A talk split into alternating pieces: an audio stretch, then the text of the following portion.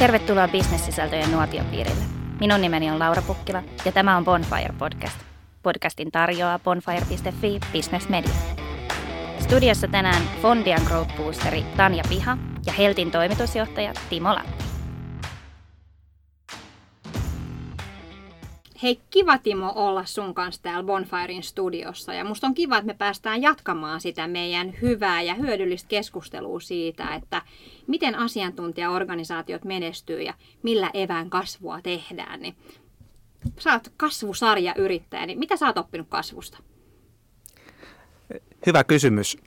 Jos miettii mistä mä tuun. Mähän, me puhutaan tänään asiantuntijamyynnistä ja siitä, että miten sillä saadaan kasvua aikaa. Mä oon alun perin ollut asiantuntija. Mä oon aloittanut ihan puhtaasti asiantuntijajuristina ja tota, sen jälkeen vasta myöhemmässä vaiheessa, kun lähti yrittäjäksi, niin myynti tuli paljon sitten tietenkin tarkemmin kuvioihin mukaan ja ihan ensimmäiset kokemukset tästä aktiivisesta myynnistä – oli mielenkiintoisia, kun oli tottunut toimia lakimiehenä ja sitten asiakkaalla oli joku projekti päällä. Ja kun mä soitin niille liittyen se projekti, ne vastasi aina puhelimeen.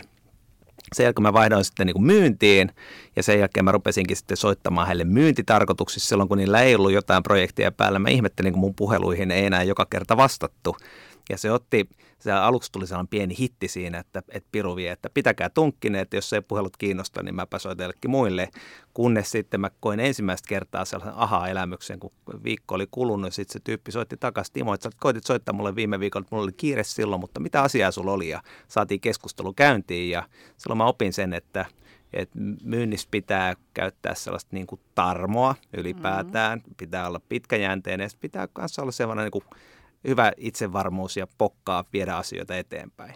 Musta sanoit tosi, tosi tärkeitä asioita, mitä mekin ollaan Fondialla huomattu nyt tietenkin, niin kun, kun me ollaan juristeja lähdetty coachaamaan siihen suuntaan, että meillä asiantuntijat tekee sen Fondian kasvu ja kasvuhan edellyttää, että hommataan uusia asiakkaita ja pystytään myymään lisää niille olemassa oleville. Mutta mun mielestä toi just se, että sä puhuit siitä, että silloin kun sä oot ollut asiantuntijana, niin se, että sä oot ollut kiinnostunut siitä asiakkaasta, mitä sille kuuluu silloin, kun ei ole sitä projektia päällä, niin sehän on ehkä se, mikä tulee asiantuntijalle hirveän luontevasti. Että miten sitä pystyy sitten ruokkimaan optimoimaan vielä lisää? Onko sinulla jotain hyviä kokemuksia erilaisista kampanjoista tai muista toimenpiteistä, millä niin kuin sitä voi vaalia? Sullahan on tosi mielenkiintoinen paikka. Sä saat niin kuin kaupallisena ihmisenä asiantuntijaorganisaatiossa, missä on sitten taas paljon juristeja ja, ja muitakin asiantuntijoita mm. siinä. Ja sitten jos miettii sellaisia tuulimyllyjä, mitä vastaan pitäisi taistella, näissä on varmaankin se, että se on kaikkein klassisin ajatus ja konservatiivisin ajatus, joka jollakin 1800-lukulaisella ihmisellä saattaa olla, että, että kovat asiantuntijat, että ne on niin kovia, että ei niiden tarvitse myydä. Ja jos mm-hmm. pitää myydä, niin se on jonkinlainen merkki heikkoudesta. Mutta miten sä lähdet argumentoimaan tällaista vastaan, kun joku tulee sua käytäville sanomaan, että en mä halua myydä? No itse asiassa mä, mulla oli tänään just tämmöinen tilaisuus ja tota, mä törmäsin meidän erittäin hyvään kokeneeseen yritysjuristiin ja juteltiin sit siitä, että miten hänellä on nyt nämä niin asiakaskeissit hoitunut ja onko ollut minkälaisia myyntikeskusteluja. Ja hän oli vähän, hän sanoi, niin kuin täällä, minkä hän sanoi joka kerta, Tanja, mä en myy. Ja tuota, nehän on semmoisia hetkiä, että mä joudun hetkellisesti keräämään itteni miettiä, miten tästä päästään eteenpäin. Mutta mä oon oppinut nyt, kun mä oon kolme vuotta tehnyt asiantuntijaorganisaatiossa töitä ja tietyllä tavalla mä en koe, mä tuulimyllyä vastaan, vaan mun pitää löytää ne keinot, että se asiantuntija onnistuu siinä ja mistä naruista voi vetää, jotta se tuulimylly jatkaa pyörimistä. Niin tämän henkilön kanssa mä juttu, että mitä se asiakas, mitä niillä kuuluu ja mitä ne on tekemässä ja mitä niiden bisneksessä. Niin hän huomasi, että kun hän vaalii sitä asiakassuudet, just niin kuin säkin kerroit, silloin se on hirveän luonteva osa sitä sun tekemistä tekemistä, että se myynti vaan tulee ilman, että sun tarvii ihan hirveästi pinnistellä. No se ei tietenkään ole koko totuus, mitä me ollaan Fondialla. Mä oon ollut nyt kolme vuotta Fondialla ja mut palkattiin silloin sinne, kun Fondia oli listautumassa ja haluttiin löytää ne keinot, millä saadaan sitten tämmöinen kahden hengen myyntiorganisaatio skaalattuu läpi koko organisaation, missä me pystytään hyödyntämään sitä koko meidän juristikunnan juridista osaamista, verkostoja ja muuta tekemistä. Niin sitä kautta tietyllä tavalla me ollaan päästy harjoittelemaan näitä erinäköisiä tapoja, millä sitä voi ruokkia. Kaikista ei ole myymään, se on ehkä todettu, mutta kaikista on siihen, että ne pystyy pitämään niistä olemassa olevista asiakkaista huolta. Ja mitä paremmin niistä pitää huolta, mitä enemmän niihin on yhteydessä, just tuolla tavalla kun sä kuvasit, niin sen tyytyväisempiä meidän asiakkaat on ja sitä enemmän me pystytään tekemään sinne hommia ja laajentaa sitä.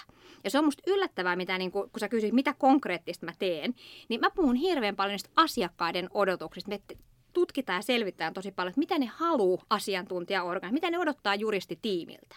Nehän odottaa proaktiivisuutta. Se tarkoittaa, että niillä voi just soittaa niin kuin sä kuvasta ja kysyä, mitä teille kuuluu, mitä teillä on tulossa. Oliko se, mitä mä tein viime viikolla, oliko se hyvä juttu teille? Niin sitten sieltä alkaa se luottamus rakentua ja ne on ollut ehkä niitä parhaita oppeja, mitä me ollaan fondialla saatu semmoinen klassinen tapa, jolla juristit on myynyt palveluitaan, sehän on ollut pikemminkin semmoinen, että käydään pitämässä esitys jossain seminaarissa tai kirjoitetaan saksankielinen artikkeli juridiseen aikakauslehteen. Sen jälkeen mennään toimistolle ja aggressiivisesti odotetaan, että milloin se puhelin mm. soi. Mm. Mikä on tietenkin voi olla toimiva strategia jossain asioissa. Mm se varmaan näkyy asiantuntijoilla yhtenä taustana. Sitten toinen, toinen, mikä näkyy, on mun mielestä edelleenkin sellainen ajatusmalli, että harva äiti toivoo lapsestaan myyjää. Ehkä tämä ajatus ei enää ole ihan niin relevantti mm. tänä päivänä, mutta miten sä koet myyntityön arvostuksen asiantuntijaorganisaatioissa? No se on totta kai muuttumassa, mutta onhan se asia, että me ollaan paljon puhuttu talousmedioiden kanssa. Kattokaapa suomalaisia talousmedioita, koska siellä on viimeksi kirjoitettu yhtä artikkeli myynnistä. Mun mielestä vuoden päättäjänainen 2018 Sanna Suvanto Harsae sanoi, että myynti ei ole kirosana, mutta kyllähän meillä edelleenkin yritysjohdossa, hallituksissa, mediassa, asiantuntijoiden keskuudessa myynti on vähän likasta hommaa. Ja sehän tarkoittaa sitä, koska se ei ole helppoa, se on mitattavaa, se on seurattavaa. Ne tuloksethan paljastuu välittömästi, onnistutko sä siinä tai et. Ja tietenkin kun meidän ensimmäinen mielikuva, kun me puhutaan myynnissä, sieltä tulee joku tämmöinen hirveä kiinteistövälittäjä luukuttaja. Ja musta niinku kauheinta, siis mä oon kouluttautunut, mulla on kolme ö, ylempää korkeakoulututkintoa, mä oon suorittanut ne kaikki kaupalliset alalta, mä oon opiskellut markkinointia, mutta yhdessäkään näistä koulussa, missä mä oon opiskellut, ei ole opetettu myyntiä. Nythän Tampereella esimerkiksi tehdään valtavan fantastista työtä suomalaisen myyntiosaamisen ja myynnin arvostuksen eteen. Mutta jotenkin tuntuu, että kun mä kuuntelen ihmisiä, jotka lähtee vaikka piilaakso, miten itsestään selvä asia siellä on sitä, että myyntiä tarvii tehdä. Ja niitä ihmisiä, jotka tekee myyntiä, arvostetaan. Niin sä oot kyllä tosi oikeassa, että niin kun se ei ole pelkästään asiantuntijaorganisaatioiden ongelma, vaan se on ehkä Suomessa meillä yleisempikin ongelma. Mutta ehkä mä niin äitinä mietin, että mitäköhän mun poika, hänellä on tosi vahvat lahjat siihen, että hänessä voisi olla kuin matemaattisesti niin kuin taitava tyyppi, mutta miten sitä voisi sitten kaupallistaa, niin kyllähän se niin kuin pitää meidän jokaisen niin kuin lapsillekin opettaa, että ei voi vaan tehdä niitä juttuja, vaan siitä pitää myöskin saada rahaa, ja sehän on kuitenkin liiketoiminnassa yksi tosi tärkeä osa. Kyllä. Kyllä mä näkisin kanssa, että asenteet muuttuu kovaa vauhtia, että jos mä mietin äh, semmoisia äh, yrittäjiä tai – isojenkin yritysten johtajia, joita mä seuraan, niin kyllä mun mielestä niitä kaikkein menestyneimpiä yritysjohtajia yhdistää tai yrittäjä yhdistää se asia, että ne on taitavia myyjiä. Mä, oon ihan, mä allekirjoitan ton täysin. Ja sen takia jotenkin musta tuntuu, että niinku semmoiset organisaatiot, mitkä on yrittäjävetosia, missä oikeasti se yrittäjä on laittanut itsensä likoon, niin ne menestyy fantastisella tavalla ja pystyy tuomaan sitä kasvua ja luomaan sille edellytykset. Ja sehän vaatii niitä myyntitaitoja. Mikä susta on niinku tehnyt, että kun sä oot sit lähtenyt sieltä asiantuntijasta, niin mit, mitä sä muistat semmoisia niinku parhaimpia onnistumisia sun myyntiuralta? Mun mielestä kaikki lähtee liikkeelle siitä, että varmaan se pelko, mitä monella asiantuntijalla on myynnistä, on se, että, että se on sellaista niin kuin luukuttamista, vähän niin kuin sä puhuit tällaisista tätä kiinteistöveijareista tai niin. muista, jotka tulee ja sitten myy, myy tota, kaiken, mitä vaan on mahdollista mm. myydä. Mutta siinä vaiheessa, kun oivaltaa sen, että – itse asiassa myyminen on asiakkaiden palvelemista mm. ja, ja siinä tarjotaan heille mahdollisuus tehdä jotain uutta mm. ja sitten ylipäätään ei ne asiakkaat tekisi sitä kauppaa, ellei ne kokisi, että ne saa enemmän arvoa kuin mitä niiltä ollaan sitten taas puolestaan velottamassa maksua Just toiseen näin. suuntaan. Joo. Ja silloin jos sen kääntää asiakaspalvelun suuntaan, niin silloin siitä tulee ihan niin kuin erilainen ajatus. Ja se on mun mielestä tosi hyvä, mitä sä sanot. Ja sitten kun sitä pystytään niin kuin tukemaan ja kannustamaan sillä, että me, me ollaan Fondialla tehty tosi paljon, me ollaan nostettu niitä onnistumisia esille. Ja sitten kun ne asiantuntijat hiffaa, että kautta tämähän on hienoa työtä, mä saan sillä niin kuin arvostusta ja muuta, niin se ruokkii itseään kyllä tosi kivalla tavalla. Ja se lähtee kaikki siitä, että ne asiakkaat on siellä mukana ja niiden eteen sitä niin kuin työtähän me tehdään, että ei, ei fondia lakiosastopalvelukaan pyörisi, jos meidän asiakkaat ei kokisi, että tästä saa sitä arvoa. Joo. Joku mua opetti kanssa aikoinaan sillä, että et, et silloin kun myyt, et myy, ja silloin niin. kun et myy, myyt. Niin. Ja et ne voi olla tosi niin. paradoksaalisia ne tilanteet, että niin. silloin joku tyyppi, joka lähtee nyt ajattelemaan, että niin. nyt mä menen niin kuin myymään niin. ja nyt mä pistän sen asiakkaan ostamaan nämä palvelut, se voi hyvin johtaa siihen, että et niin. minkälaisia kauppoja tuu. Mutta sitten jos taas lähtee sillä ajatuksella, että lähdetään nyt selvittelemään asiakkaan tilannetta ja tässä palvelemaan häntä eteenpäin ja niin edespäin, Joo. niin sitten se voikin taas olla, että tuli vahingossa niin. myyneeksi jonkun uuden projektin. Näin.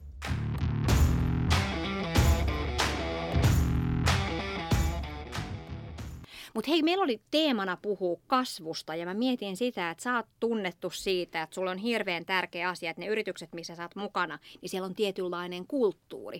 Mikä merkitys asiantuntijamyyntiin ja kasvuun on sillä, että millainen sen yrityksen kulttuuri on?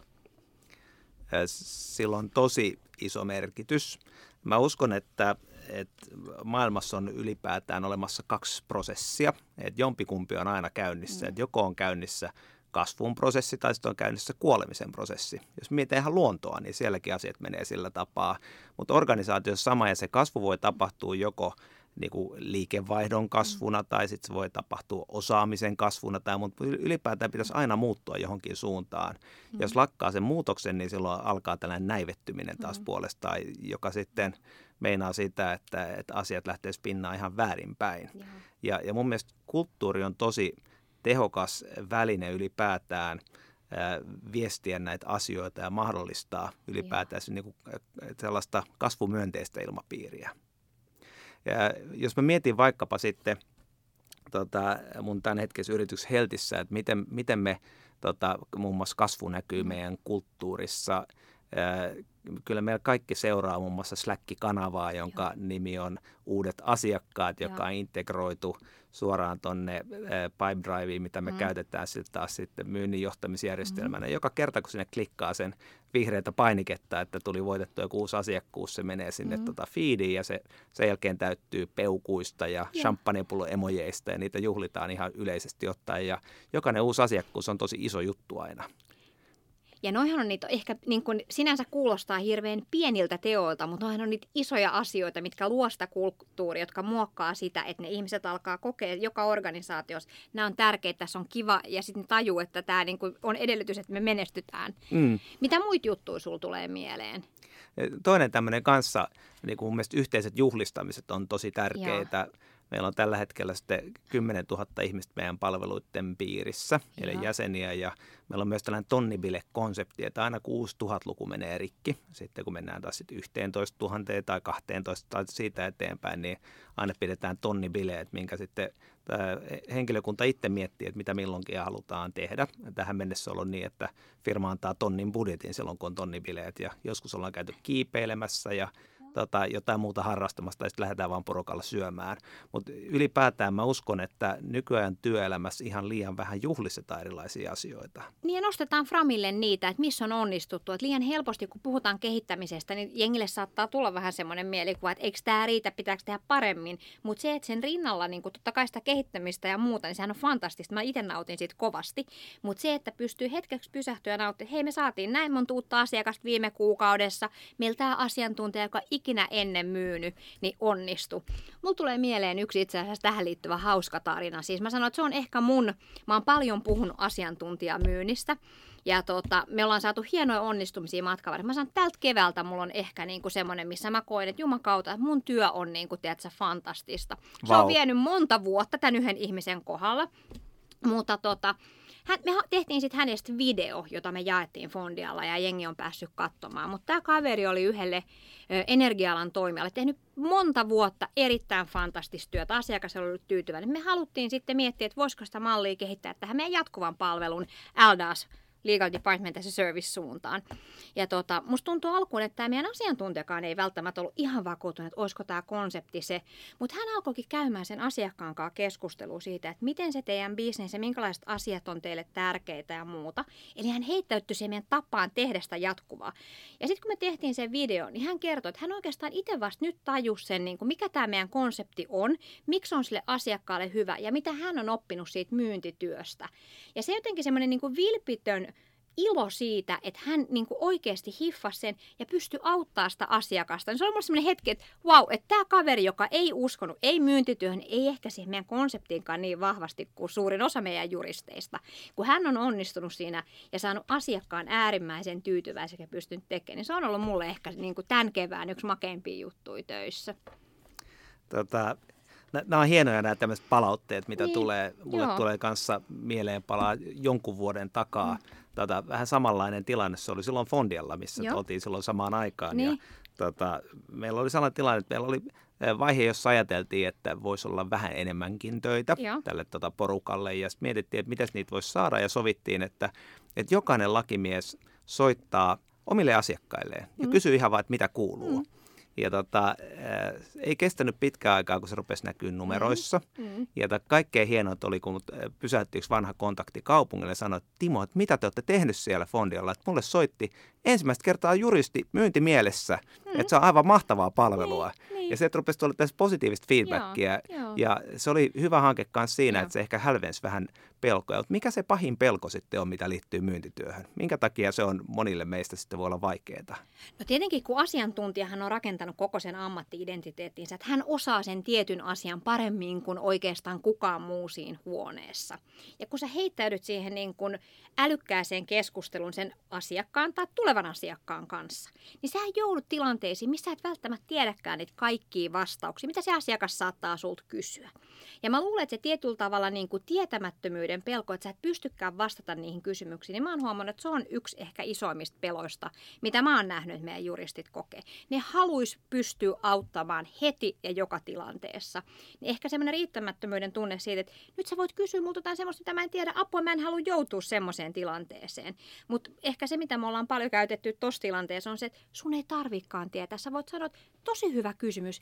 Mä en tohon ole paras asiantuntija, mun kollega Liisa on. Että mä juttelen Liisan kanssa ja me yhdessä parataan, mikä olisi teille hyvä. Et tietyllä tavalla sä voit aina ostaa itselle sen aikalisän ja palata siihen. Mutta musta tuntuu, että se tietyllä tavalla sen kontrollin menettämisen pelko on yksi isompia, mitä mä oon tunnistanut. Minkälaisia sä oot havainnut?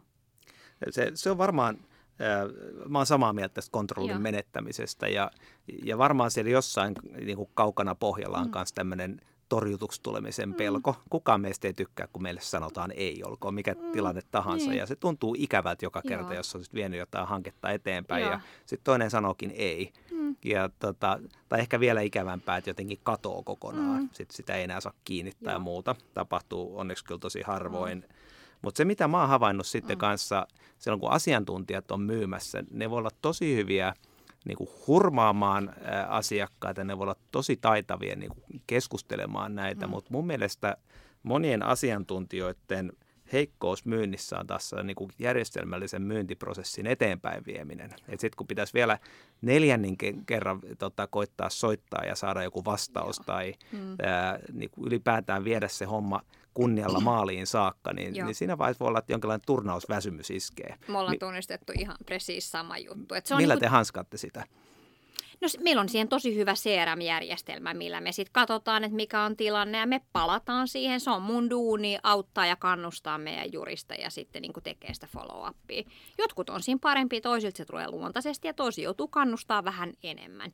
Oispa siihen olemassa joku valmis vastaus, me ei ole vielä löydetty sitä.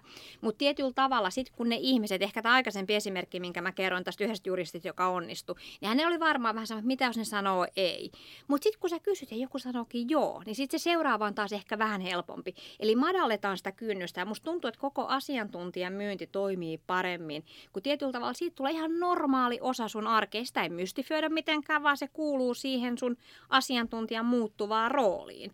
Että tietyllä tavalla harva asiantuntija, olit sä juristi, olit sä lääkäri, olit sä insinööri tai mitä hyvänsä, niin ei oikein missään yrityksessä enää voi odottaa sitä, että joku tuo ne duunit sun pöydälle, vaan sun pitää olla avoin sille, mitä ympärillä tapahtuu, olla kiinnostunut siitä, että mitä ne asiakkaat odottaa, ehkä tuoda itseäsi enemmän näkyville, niin sitä kautta tietyllä tavalla ne yritykset luo kasvua. Nyt jos me päätetään pikkuhiljaa tätä meidän keskustelua, niin jos sun pitäisi kiteyttää, että olette Heltillä tuonut samantyyppisiä asioita, mitä Google, tämä OKR-kasvuun, niin Mitkä on sun ehkä kiteytykset tähän koko niin kuin kasvun rakentamiseen? Me tosiaan me alettiin Heltillä tämän vuoden alusta johtaa meidän toimintaa tällaisen OKR eli Objectives and Key Results kautta ja meillä on kolme tavoitetta tällekin kvartterille kautta tälle vuodelle, josta ensimmäinen on kasvu. Ja, ja se se on auttanut meitä aika paljon johtamaan meidän toimintaa eteenpäin. Ensimmäinen on se, että, että OKRissa asetetaan tosi konkreettisia mittareita. Muun muassa meillä on mittari siitä, että, tota, että kuinka monta jäsentä me halutaan lisää nyt kakkoskvartterin mm-hmm. aikana, joka kuvaa sen, että, että miten meidän pitäisi myynnissä onnistua. Mm-hmm.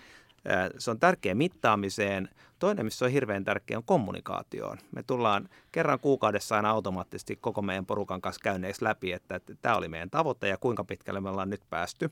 Eli mm-hmm. siinä voidaan välittää sitten organisaation tärkeitä mm-hmm. asioita ja pidetään huoli, että kaikki tietää, missä mennään. Ja kolmas tosi hyvä puoli niissä on se, että että OKR auttaa ampumaan tähtiin, niin se on ideana se, että ne tavoitteet saa ollakin välillä vähän liian isoja. Ihan jokaisen mm. tavoitteen ei pidä sataprosenttisesti toteutua, mm. vaan 70-pinnanen suoritus on jo riittävä, se on jo vihreällä, mikä auttaa mun mielestä meitä monia sitten, asiantuntijat on varsinkin aika kriittisiä yleensä, niin vähän miettimään vielä isommin kuin miten ne muuten miettisivät, jos ne lähtisi seiftailemaan sitä, että nyt mä teen tästä tavoitteet, joten pitää kaikkien olla vihreällä. Toi on aika inspiroiva lopetus tälle meidän podcastille ja kiitos Timo tosi paljon tästä keskustelutuokiosta ja mä odotan kovasti, että me päästään sitten jakamaan lisää näitä meidän hyviä oppeja kasvusta. Kiitos sulle. Kiitos Tanja, samoin.